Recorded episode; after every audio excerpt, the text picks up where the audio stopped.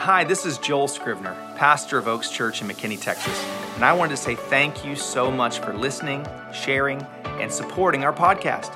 I know that today's message is going to inspire you, challenge you, and empower you to fearlessly follow Jesus like never before. Now, let's check out today's message.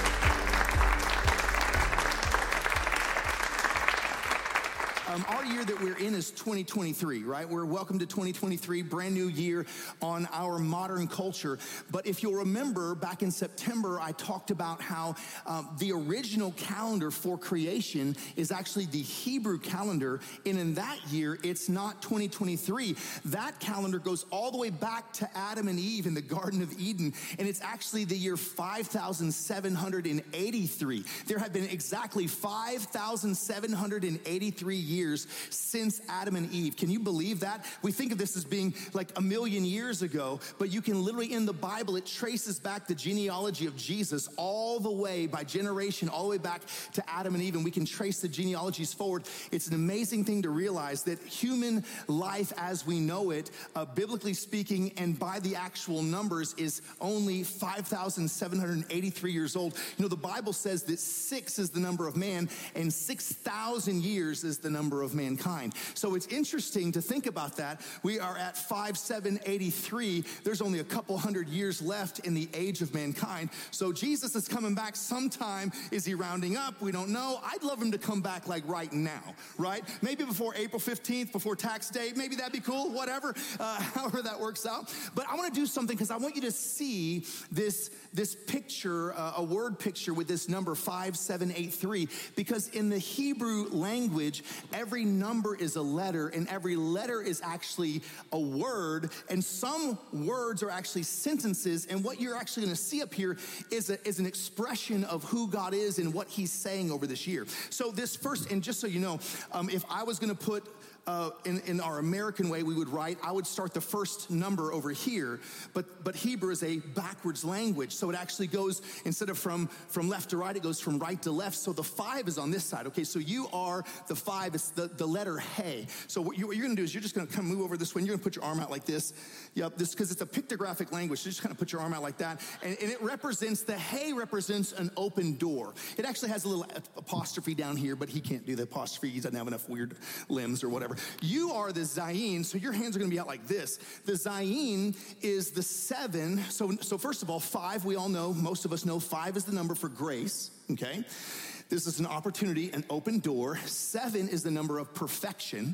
The zayin is the pictograph of a sword with the hilt uh, and then the handles and then the point, the tip of the sword pointing down. It represents God's authority his divine authority from heaven down to the earth. That's what the Zayin, and seven is a number of perfection. Now, Blakely over here, you are the Chet, which sounds like a frat boy name. So congratulations. All right, you're gonna do this with your elbows like this because the Chet is the is actually higher. Come on, this is my daughter, so I gotta pick on her a little bit. Um, the Chet is a fence, okay, like an act like a picket fence. It's it's it's it symbolizes perfection, but Chet is the number eight, and Chet actually eight represents a brand new beginning. Most uh, people uh, understand and recognize that. So this is a protected brand new beginning, and three. This is the interesting. You're gonna look like a disco guy. You're gonna actually go like this, like you're running. Okay, so you're dancing. Imagine you're dancing. This is the Gamel. Now, Gamel is the third letter in the alphabet. Gamel kind of sounds like camel. It's actually a pictograph of a camel. So it's leaning over. It looks like either a, a camel with his long neck or also like a man running. It represents endurance. It represents uh, generosity. It represents the ability to uh, withstand and to serve and to give at its at extreme levels. So, what you're looking at here is you're looking at an opportunity five. God's grace, an opportunity for divine authority from heaven to earth for a protected new beginning in the midst of all the craziness that we have going on in our world right now.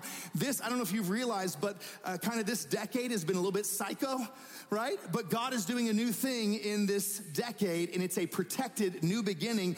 And specifically, we have the picture of supernatural endurance and service and generosity. And what's wild about the Gamel is in the in the actual. Come forward here, real quick, make that same pose right here. Come on, you know you like striking a pose. All right, strike that pose. Come on, you got it, Tristan. So he's making, so this is the Gamel, okay? It looks like he's running. He has endurance. He wants to serve. He wants to give. He's the third letter. He actually is right three next to four. The fourth letter in the alphabet is called the Dalet. And the Dalet is represented by a person bending down almost like in worship. It represents humility. And so, what the picture in the Hebrew language of the Gamel is that the Gamel is the wealthy person running toward the poor or the humble person to meet their need. That's the picture inside of the Hebrew uh, language. So you can take your place right back over there. You guys did great. Now you shouldn't just break dance. Can you break dance? No? No breakdancing. Okay, you guys, thank you. You can jump off the stage. But I want you to be able to see that in your own mind's eye and recognize that God, that, that it's not just another year that ticks over, okay? Uh, this year, 5783, actually started on September 25th, that is uh, the beginning of Rosh Hashanah the Jew, on the Jewish calendar. It's the head of the year. It's their Jewish New Year. That's when that year actually ticked over, and we've been in it for a little while. But I want you just to expand your faith and recognize in the midst of a crazy economy, in the midst of all kinds of political unrest, in the midst of everything that has been going on this decade, God has declared an open door, an opportunity for His divine authority from heaven to earth for you to be in a protected new beginning where you can be extremely generous and run toward the need and you're not living in fear based on what you can get and how you need to hoard to yourself and prepare for disaster. You're living on purpose and on a mission because you have been blessed by God to be a blessing and you're running toward the need. You're running toward the opportunity because you have a purpose in your life and God picked you. He handpicked you to be a part of this year and what he's doing in the earth, what he's doing through Oaks Church. So it's time to celebrate, not be in fear, not worry, but be declaring in faith that God has an opportunity for his divine authority for a protected new beginning. And we're going to be radically generous and radically serving with ourselves and get everything that we possibly can to move the kingdom of God forward in every way, shape, and form. That's what we're called to be. Amen.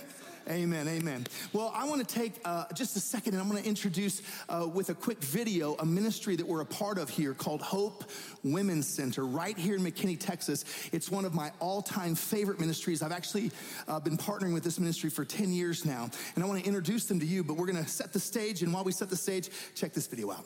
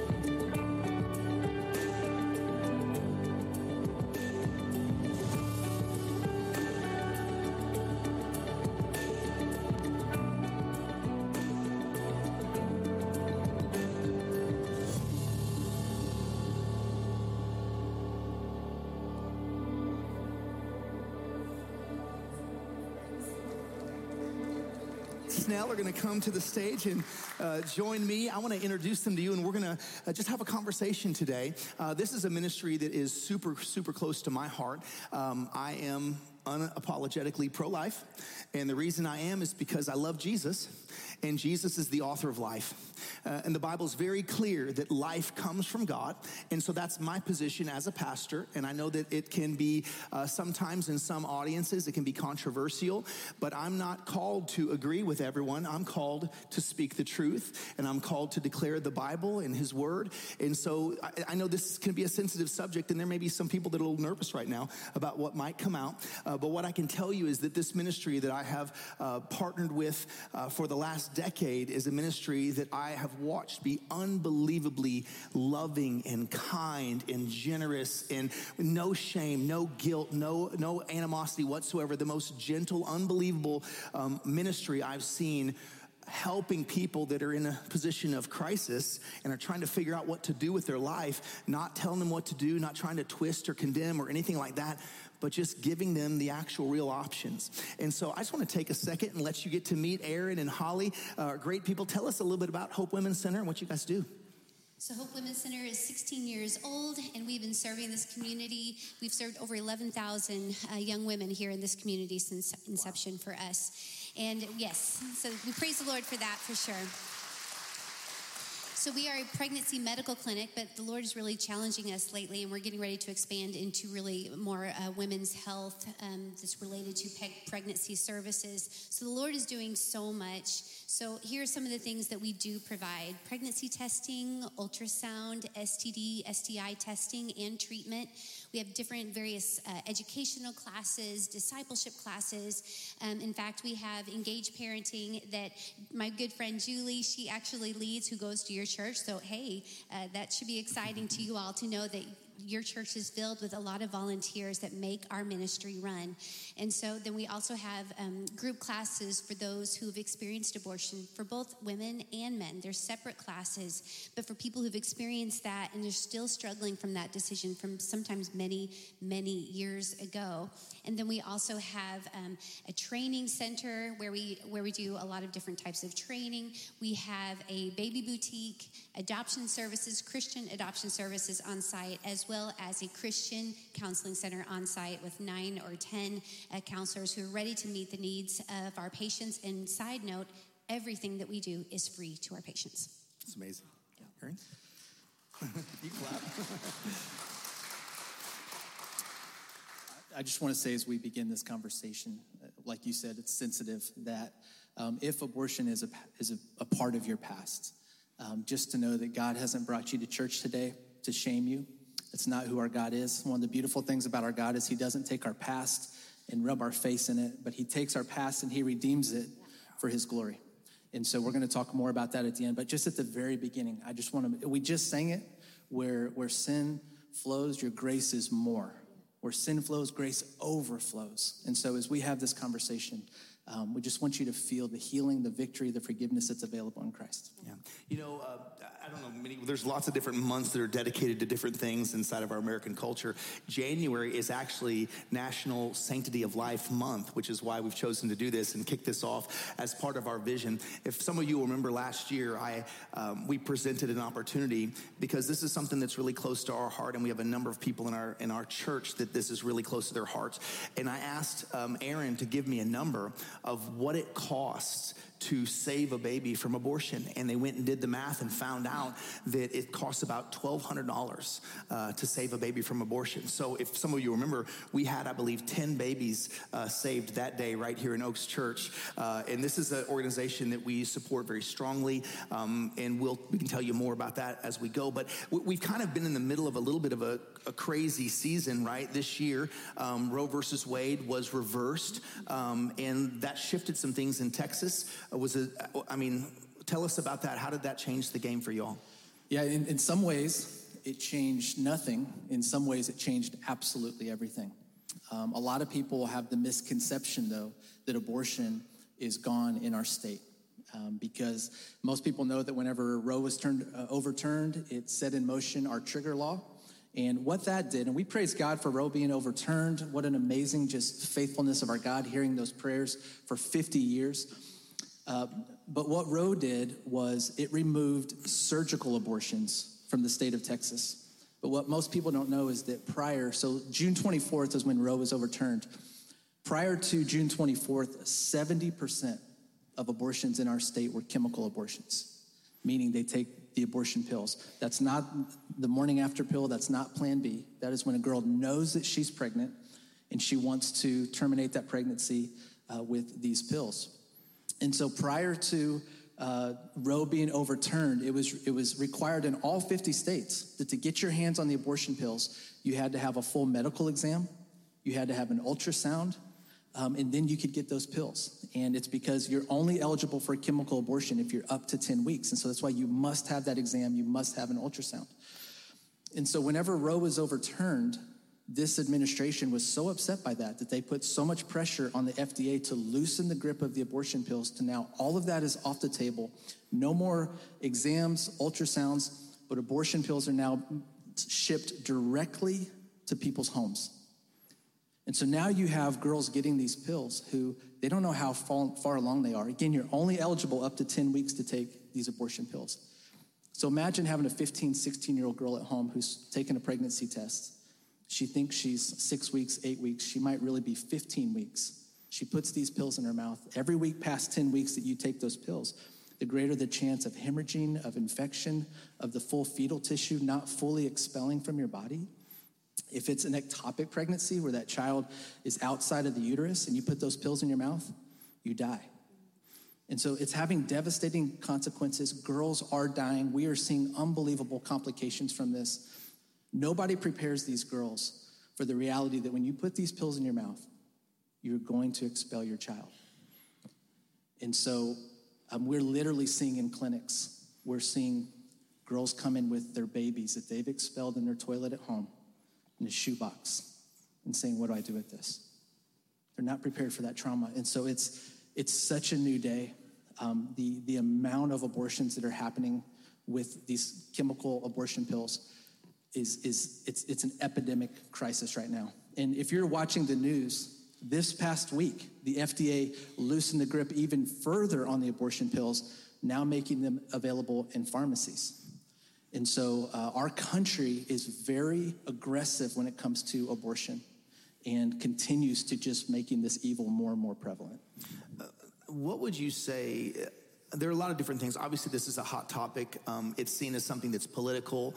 Um, the church is told to shut up and stay out of it because it's church and state and this is political. So uh, church should just be silent. Um, specifically, men are told this is a women's issue, so men should just sit down and shut up and not say anything. Um, as a man um, and and as a Christian, how what do we do with that?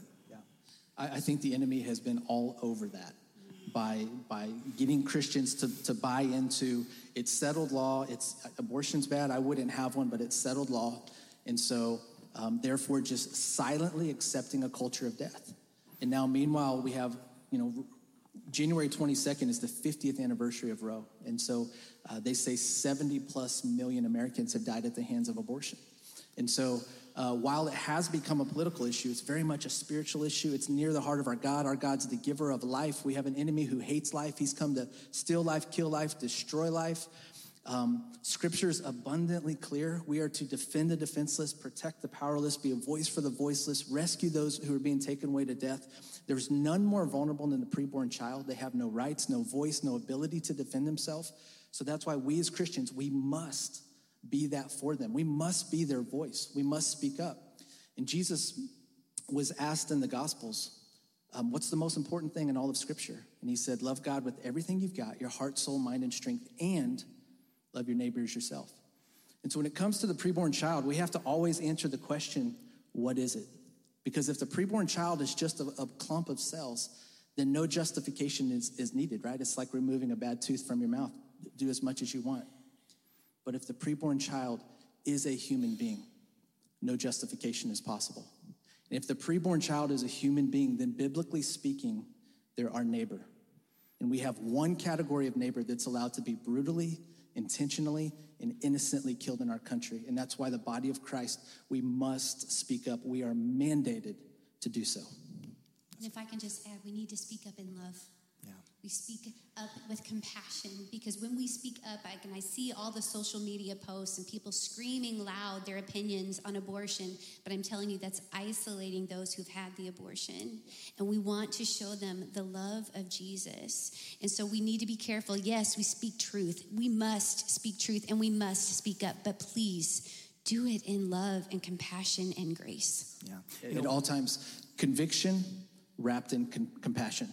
So, as we as believers, we, we have to know what we believe. And so we hold tight to our conviction, but at all times, it's wrapped in compassion. Conviction, compassion. Conviction, compassion. Very good. Now, I, have been to their clinic a number of times, and, and, I would encourage any of you that would like a tour, they can uh, set that up. And I want to share just a little bit of the miracle of what God has done and how He's put His stamp of approval on this ministry. But one of the things that's so special is from the time you walk in the front door, the atmosphere that they create. I'm going to have them kind of walk you through, but the atmosphere that they create um, when when the majority of the people that are coming in are coming in with their mind set on I'm going I'm most likely getting an abortion.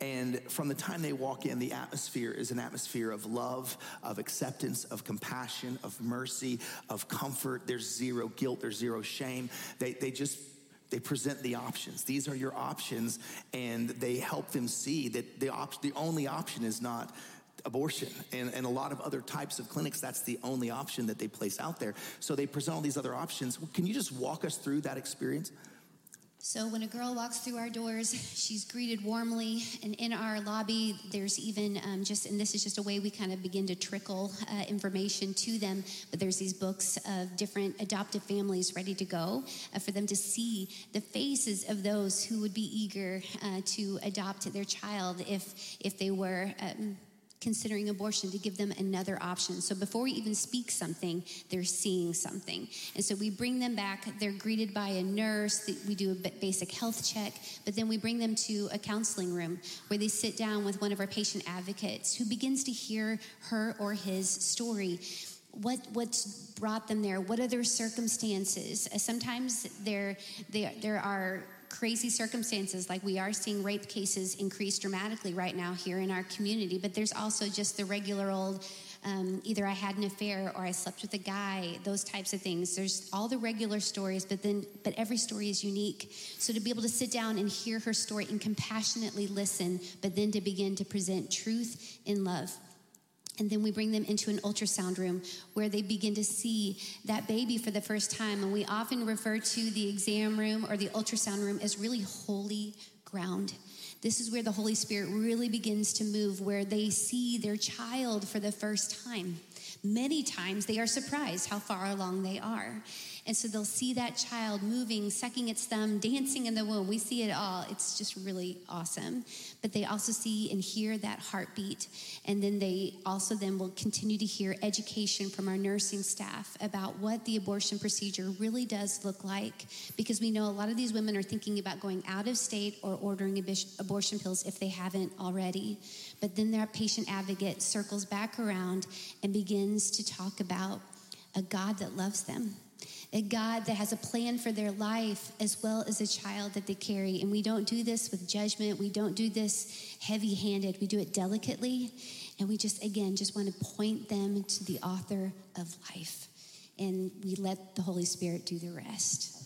Yeah, and we walk them through. We have a baby store, and uh, where we got stranded with you one yeah, time. When the, yeah, when the tornadoes hit a couple weeks ago, I, uh, I, was on a tour, and so I had to go hide in the baby storeroom. For a good and, uh, hour. Uh, but luckily, my golden retriever is in the car. He got to come in too, so now the place is extra blessed. So, yeah, yeah. So. We thought if we're going to get hit by anything, it might as well be diapers. That's yeah. right. but but the baby store is is completely stocked with everything they would need: diapers, wipes, maternity clothes, car seats, cribs. Um, everything they're going to need for the journey, formula, and, and we bring them through in that first appointment to just say, look, all of this is available to you. It's free. We're going to walk this journey with you. You're not alone. And uh, it's amazing how God uses that. So when I first started working with the Snells, um, and I've been so impressed, and I'm, I'm, I'm especially impressed uh, with a husband and a wife um, team that, um, that he left his career to partner with her because of how uh, how important this cause is. And what most people don't know is how how much men are needed in this cause because it's not just a young girl oftentimes it's a young man. And what nobody tells them, so this is this is the severity. The Bible, God is very clear. He's the author of life. He, he, he's the creator of life. All life and all death happen on his watch. That's what the Bible says. And that's hard for us to understand at times uh, because sometimes life comes in unexpected ways and sometimes death comes in unexpected ways. But one of the things that God declares is, is that he puts before us a choice life or death, blessing or curses. And then he gives us the cheat code to the test choose life. And what most people don't understand is that when they choose life, they choose blessing. They don't realize it, but when they choose life, they choose blessing. And blessing is released in their life. What they don't realize when they choose death is they chose a curse. And what, what this organization does for post abortion healing and recovery is exponentially incredible because people have no idea the curse that follows them. And story after story of people that are decades past an abortion and are living in a curse and have no idea how to get out of that place. And that's one of the most, can you talk to us a little bit about, the, the, the restoration process? Yeah, we have, we've offered post abortion support and classes for women for many years, and we've seen incredible health and uh, just freedom and victory come out of that. But this past year, we offered for the first time post abortion for men. Um, again, Planned Parenthood says that one out of four in our country have had an abortion. One out of four. And that's with states like California, New York, and Virginia have never reported abortion numbers, which means it's probably more like one in three women and men. And so we realized that there's a lot of people in our communities and our churches who are hurting. And so we offered up post abortion support for men. And so we just finished our first class. And it was, it was the most uh, incredible thing I personally have ever been through sitting with these group of guys. I had a group of guys, and the most recent abortion in the room was 25 years ago. These were all men between 55 and 65 years old. These are successful businessmen, these are Christian men who they all had the same story. They'd gotten their college girlfriend pregnant, took her to an abortion clinic, paid for it, it changed her emotionally. They went separate ways and they just tucked it down deep. And now, in the midst of the midterm elections and seeing this issue talked about so much, it's on social media, it's on TVs, it's just triggering a lot of things. And so, to have eight weeks sitting with these guys and just reminding them of the good news, the gospel, that God is just as eager to forgive the sin of abortion mm. as he is any other sin. Yeah. And um, man, it was it was unbelievable. And at one point in the class, each of these guys they they wrote a letter to the children that they had aborted, and to see these grown men weeping as they talked about their past life and who they are now, it was unbelievable. One thing I would like to add, medically speaking, beginning in the next month, we're going to begin offering post abortion exams. So let's say we seen a girl and maybe she did choose abortion but to be able to say, why don't you come back and let's medically treat you? Because if they've gone out of state, they're not going to go across state lines once again um, to be treated and cared for. So it's not that we're eager, but it's like we want to minister to these girls who've even chosen abortion to show them the love of Jesus, that this isn't the sin that separates them forever from the Lord, but that they can find healing and be made whole because of a Savior. Yeah, that's awesome. You know, um, this ministry went through a cataclysmic, um, disastrous event uh, a couple years ago during the snowstorms here in Dallas. What would they call? What would they call them? Snowmageddon and Snowvid. Uh, remember Snowvid? Um, they walked into a disaster, and I, I, want them to share the story with you and the miracle. This uh, the reason I want them to share the story is because of the the miracle of what God has done, showing that His hand is upon this ministry is just incredible. Can you walk us through that? Yeah, we still marvel every day when we drive onto our campus, uh, we look at what we now have. The Lord took what the enemy meant for evil and he flipped it and he turned it for good. Uh, at the end of Snowvid that week, Holly and I, we went up to the um, to Hope Women's Center, um, which for the history of the ministry, we have leased 4,000 square feet, feet.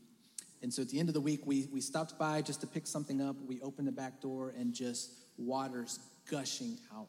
Um, our, our fire suppression system had froze, had burst. It was spewing thousands of gallons of water per minute for over 48 hours before it was caught. And so we had two and a half feet of water, every ceiling down, 100% loss.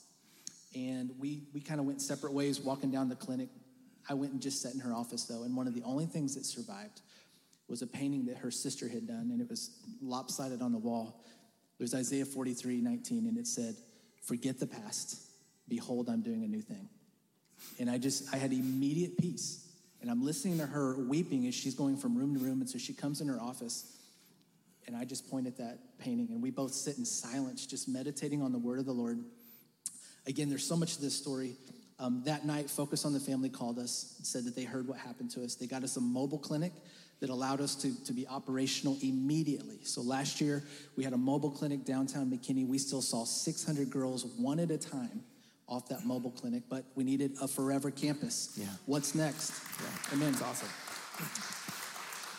Again, long story short, a couple in the community that we had never met sent us an email and said, Hey, we want to take you to dinner. So we go to dinner with this couple, and they write a very generous check to Hope to kick off this building project. And as they're passing the check to us, they said, And the Lord has told us to tell you, Isaiah 43 19, Behold, I'm doing a new thing. and so It's awesome. They were crying when they handed the check, then we were crying. And we began to just talk about that. But the Lord did a miracle. And so, again, we lost 4,000 square feet that we were leasing.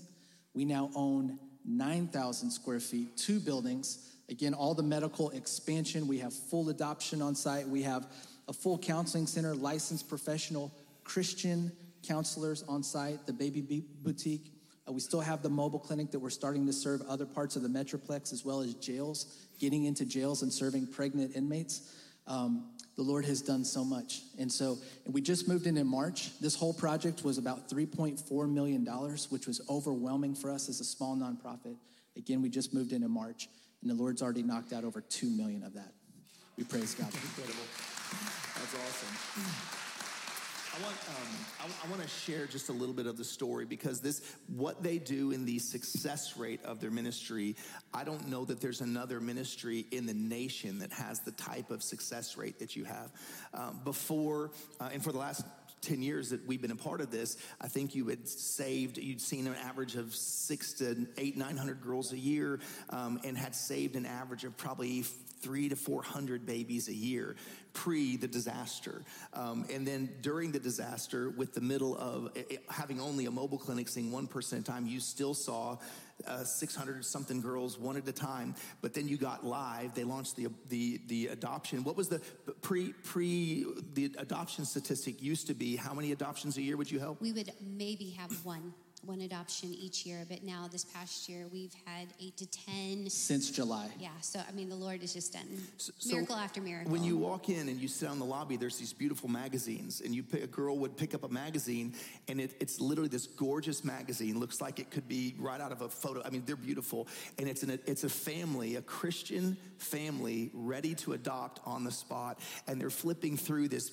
I mean, first class magazine, meeting the family, seeing the house they live in, seeing where their kid's going to go on vacation and all of these different things and it begins to just create an opportunity that what maybe this maybe my baby could have a life that's better. Um, but when they go in the exam room and it's it's i mean those machines that were ruined were 100 150000 dollar machines? They're $100000 they're the latest greatest 3d 4k technology. We have three of them that were all provided during this and we we throw that up on a 70 inch tv so the image that they're seeing is unbelievable. Yeah. So I mean, the first time they see their baby, they're. Five, I mean, I saw it. I'm sitting there, and you're five foot away from a 70 inch screen. You see the profile, the, every your entire baby's face. It's yeah. it's, amazing. it's amazing. And with this, can you tell us about your your success rate? You you see an average of so far up to 900 girls a year. What's your success rate of helping girls to see their options and choose life instead of death?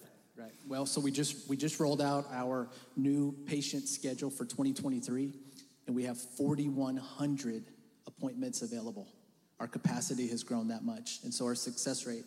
So altogether, we, we for this past year, we sat at about a 90% chose life rate um, with our patients altogether. On average, 64 to 70% of girls who walk through our doors are either abortion vulnerable or abortion minded, but we do praise the Lord that He, he is um, moving upon hearts. They're choosing life for their child, and we do have a good number of those who are surrendering their hearts to Jesus as well, which we know is the most transformative, uh, life affirming thing that can happen there. Yeah. You, you know, this, um, this ministry really is incredible. I, I, be- I believe, in, in this, so I was there a couple weeks ago and I'm walking through taking the tour, and all of a sudden, Holly asked me to pray over their entire staff. And y'all know Pastor Joel can't hold it together one second. And I, I'm literally, I'm bawling my eyes out, crying. My mascara's running everywhere. I'm just joking. I, I, just joking. But, but I literally, I'm just bawling my eyes out praying because these people literally are every day of their life are, are putting their life on the line. Um, the, the, the, the world wants to villainize you. Um, the world wants, I mean, I've heard stuff this year that, that, that people that are presenting the options of life are the actual real villains. And besides the heart, the heartbeat that they hear on the sonogram, that's a fabricated man-made sound. That's not actually a heartbeat. You hear that one Yeah. uh, most recently? Yeah. Uh, I mean, just unbelievable lies and, and villainization of people that are trying to do it. Can you, can you speak Yeah. to some of that? When, when Roe was overturned, we had so many threats, we had to hire police coverage 24 7 over our buildings, over our patients, so they could walk in the doors safely and over our team. And so, uh, $1,500 a day to have McKinney PD, who is amazing, um, at our buildings 24 hours a day. Uh, for three full weeks, we did that until we felt like emotions had calmed down a bit. Uh, but we tell our team every day the reality is that these young girls and guys who are coming to our property, they are coming on what they think is potentially one of the worst days of their life. Nobody dreams about sitting in a crisis pregnancy center. And so they're, they're there, they think it's one of the worst days of their life. Culture's telling them that abortion is the right choice for them, it's easy. Um, they'll be broke if they have a child. They won't, you know, fulfill their life's dreams and goals.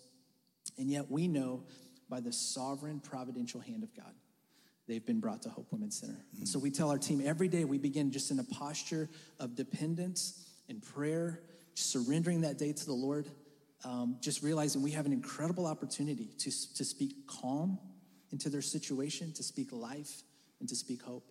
And so it's it's the honor of our life, honestly. There's there's one thing, we tell our team all the time, there's one thing that lasts forever.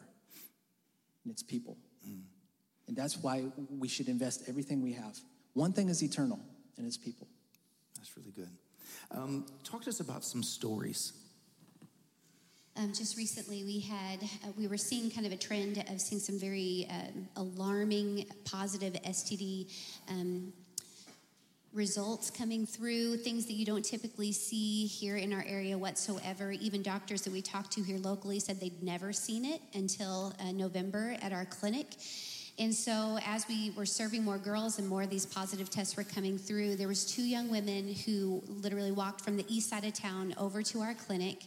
Um, we knew that something was off. Uh, they didn't have a personal cell phone. We were concerned that they may have been trafficked. But as they sat there and began to share their stories, they confessed to us that they were both prostitutes. And, and so basically, as we cared for them, began to um, meet their needs, and as the results are coming back, we're realizing this this is where that's coming from. It's the prostitute group here in mckinney. And so we're talking to in fact our nurse said to them so you say you're prostitutes how's that working out for you?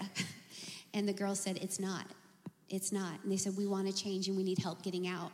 And so it was really beautiful. This is right before Christmas. And so on Christmas Eve, a group of our team members uh, collected all kinds of brand new um, clothing items and went to Costco and loaded up on food, took it over to their hotel where five of them were living together. And we just blessed them. And those girls came up, hugged us, and just was like, "Thank you, thank you so much. You've you've made you've made us feel loved and cared for." And that's why we keep coming to you. So we didn't know that's who we were serving, but we praise God that we were, that He brought them to us. Yep. I was sitting with uh, an 18 year old boy just a couple weeks ago, and his girlfriend was back having her appointment. And uh, he was very casual about abortion. And he just kept saying, I'm just not ready to be a dad. And I said, I, I understand that. But the reality is, if your girlfriend's pregnant, you already are a dad. So now the question is, what kind of dad are you going to be? And he was very casual. And just kept saying that he felt like up to eight weeks, it was no big deal. That was kind of the cutoff point for him, eight weeks. And so I said, What's, what's informing you about that eight weeks? Where are you getting that? And he said, I'm not educated on this. It's just what I believe. And I said, Okay, let me share with you just some science and some facts that by 15 to 17 days, there's a beating heart that, and that's not even three weeks, by, by eight weeks, all organs are present. The, they're fully functioning, the brain's fully functioning. That child is sucking its thumb, it's getting the hiccups, um, it's recoiling from pricking, meaning that it feels pain. And so his eyes were getting huge. And they came and knocked on the door and they wanted him to go in. It was time for her to have her ultrasound. And so he went in, and again, he, he then saw his child 3D, 4K technology on a 70 inch TV. After that appointment, the team came and got me because he was sitting in the lobby weeping, just sobbing after what he had just seen. And they made the choice for life to keep that, that baby. That's incredible. Um, so I, I, don't want to I don't want to miss the uh, the potential of you recognizing how much of a difference and how much of an impact this ministry is is poised to make. That now this year, because of God's blessing and benefit and the expansion, uh, instead of you know eight nine hundred girls that they can see, now they can see over four thousand. And if their success rate and, and their system and what they're doing stays true, that means that you have the potential of saving three thousand plus babies from abortion just in this next calendar year, which is absolutely incredible. Um, talk to us about what the church can do to help. The church needs to engage. Again, the church has been silent, silently accepting a culture of death. And so the culture, need, the culture needs to, or the church needs to engage. They need to activate. Bonhoeffer says to not to speak is to speak, not to act is to act. And so we must get in this fight. And again, we want to do that. The Bible tells us to, to speak the truth in love, not shout. A lot of people in, in, the church world have they've shouted, and and that's brought a lot of shame and condemnation to those who have had an abortion. So the Bible tells us to speak the truth in love. And so we, we must we must do that. We must love our preborn neighbors. Um, there's many ways to, to volunteer. We're always looking for men who would come and join us. We have, uh, anytime a girl makes an appointment, we do our very best to get her to bring the male influencer in. Um, our average patient is 15 to 24 years old, sometimes as young as 11 or 12, sometimes up in their 40s, but on average, 15 to 24. And so we, we try to get her to bring the male influencer. So whether that's her boyfriend or that's her dad, uh, myself and some other guys, we, um, we sit down and we have spirit led conversations with these guys. We listen to them, we don't come in with a script. We want to hear um, what they're thinking, why they're processing abortion, and we want to speak calm. We want to speak life. We want to speak hope. And um, not too long ago, I was sitting with a boyfriend, and uh, we were having this conversation, and I really felt in my spirit that God was ordaining salvation. And so I'm having this conversation, and so I, I just asked him, I said, Hey, if you were to die tonight, where would you go and why? And he really stopped and thought about it. He looked at the ground for about 30 seconds and he looked up and he said, I don't know. And I said, Well, let me ask you another question. Do you believe that the Bible is true? He said, Yeah, I do. I said, Well, the Bible tells us that we can know where we're going and why. And so I began to just tell the story of the Bible, the good news, the story of Jesus. And he told me he'd, he'd grown up Catholic. And so as we're talking, I kept hearing uh, a works based theology. And so I then talked about Ephesians 2 that says we're dead in our sins. And so I said, think about it this way um, I said, think about if you were swimming in a pool and you had drowned and you were lifeless at the bottom of the pool. What Catholicism or what maybe another religion might say is that God, in his attempt to save you, would throw some type of life preserver in the water. And if you can just muster up enough strength, if you can get to the top of the water, if you can grab a hold of that life preserver and you can hold on to that, at the end of the time, if you're still holding on, you've made it. But that's not the good news. The good news is that Jesus dives into the water and he, he breathes life into your so lungs good. and he makes you alive. And as soon as I said that, this guy said, Let me tell you a dream I just had. He said, I was swimming in a pool and I was drowning. And he said, And Jesus appeared and stuck his hand in the water. And I was looking up and he said, And then I woke up. And he said, And the next day I went to work and he said, I have one Christian friend and I told him that dream and I said, What does this mean?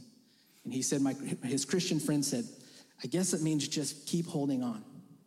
And I said, What do you think it means now? And this is what he said. He said, I guess a dead person can't hold on.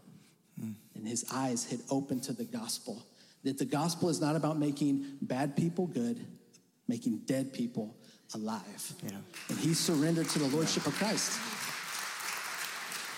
We have an amazing opportunity every day to, to sit with these young girls and guys. Yeah.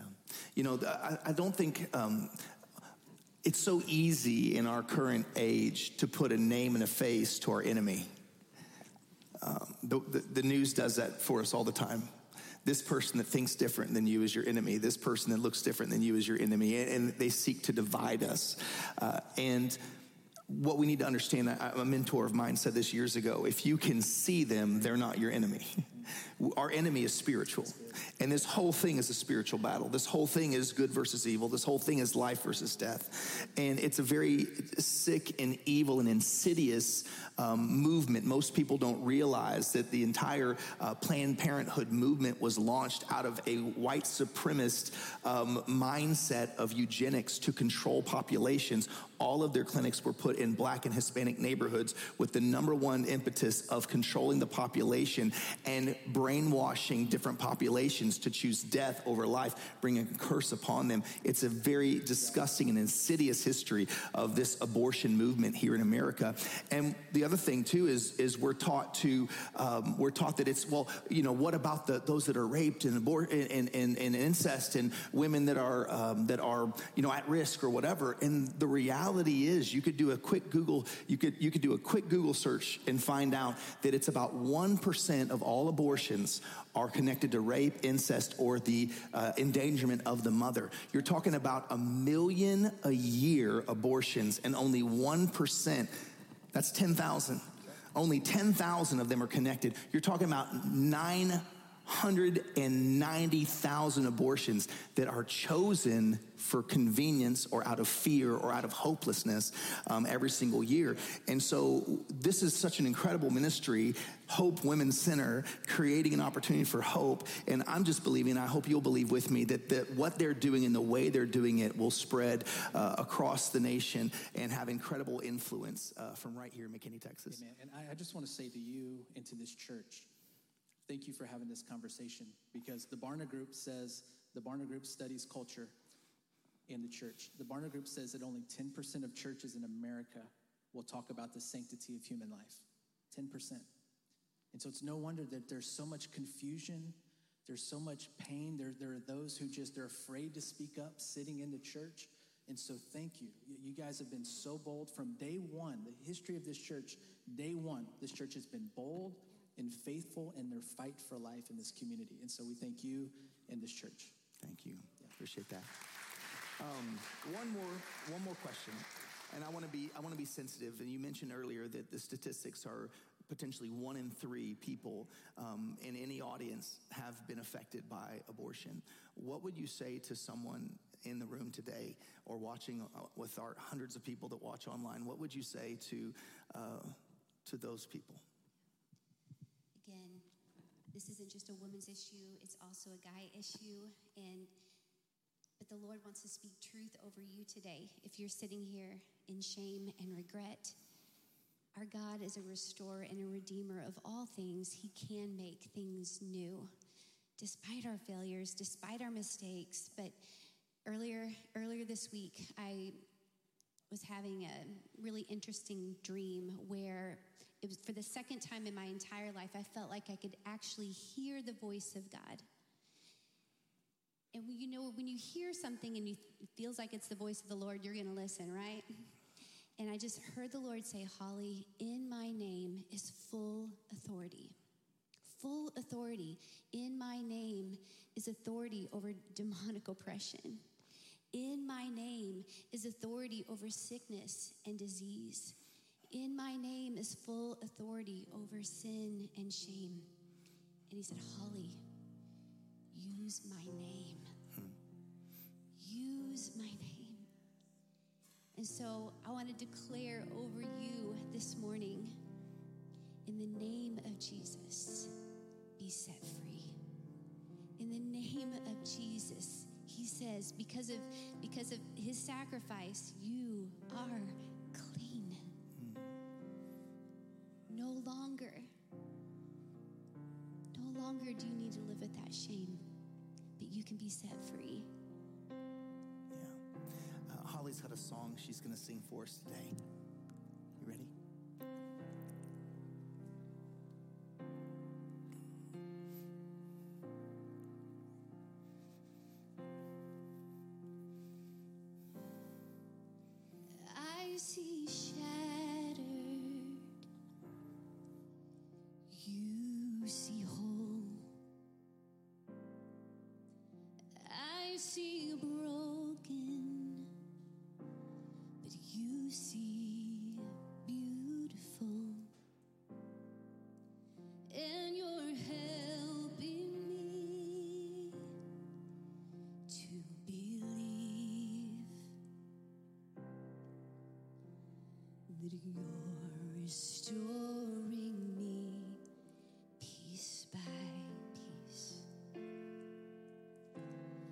There's nothing too dirty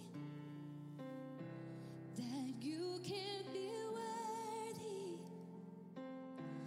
You wash me in mercy. I am clean. There's nothing too.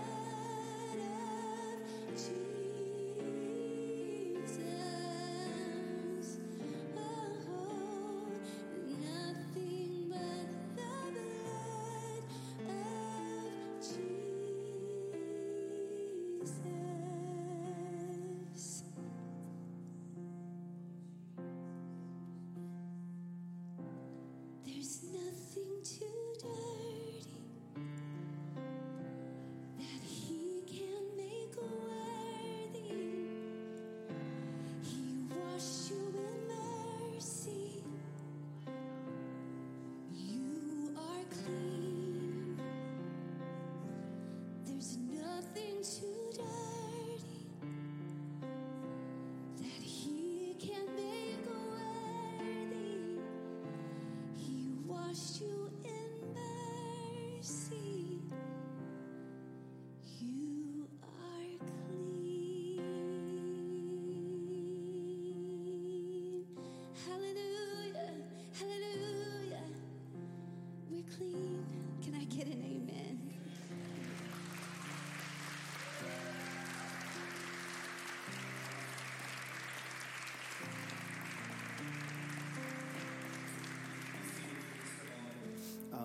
Thank you, and thank you for those that are with us online that have stayed with us uh, through to the end.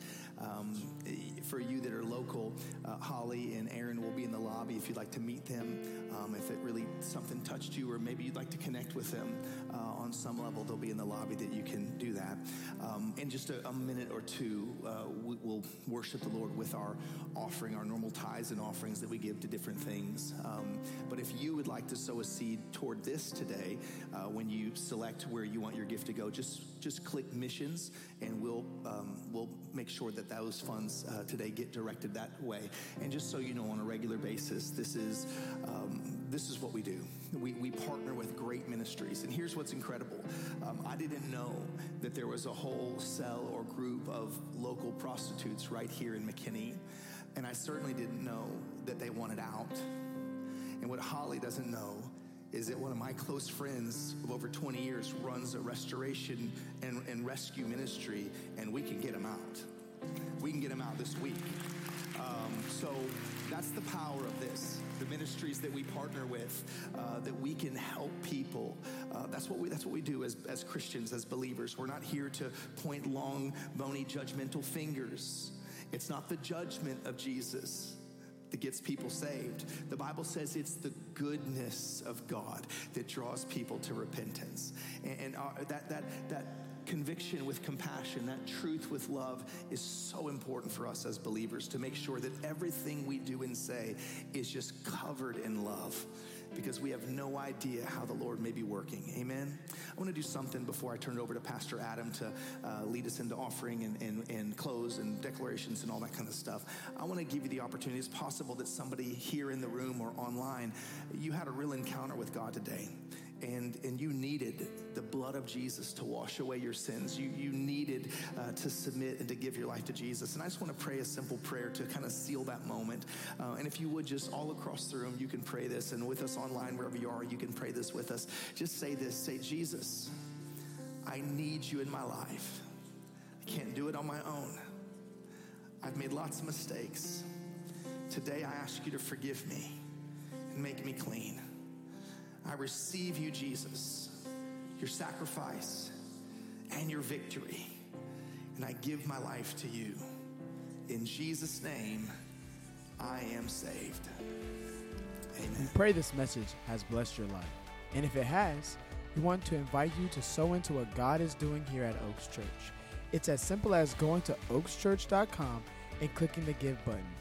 On behalf of Oaks Church, thanks for listening and have a great week.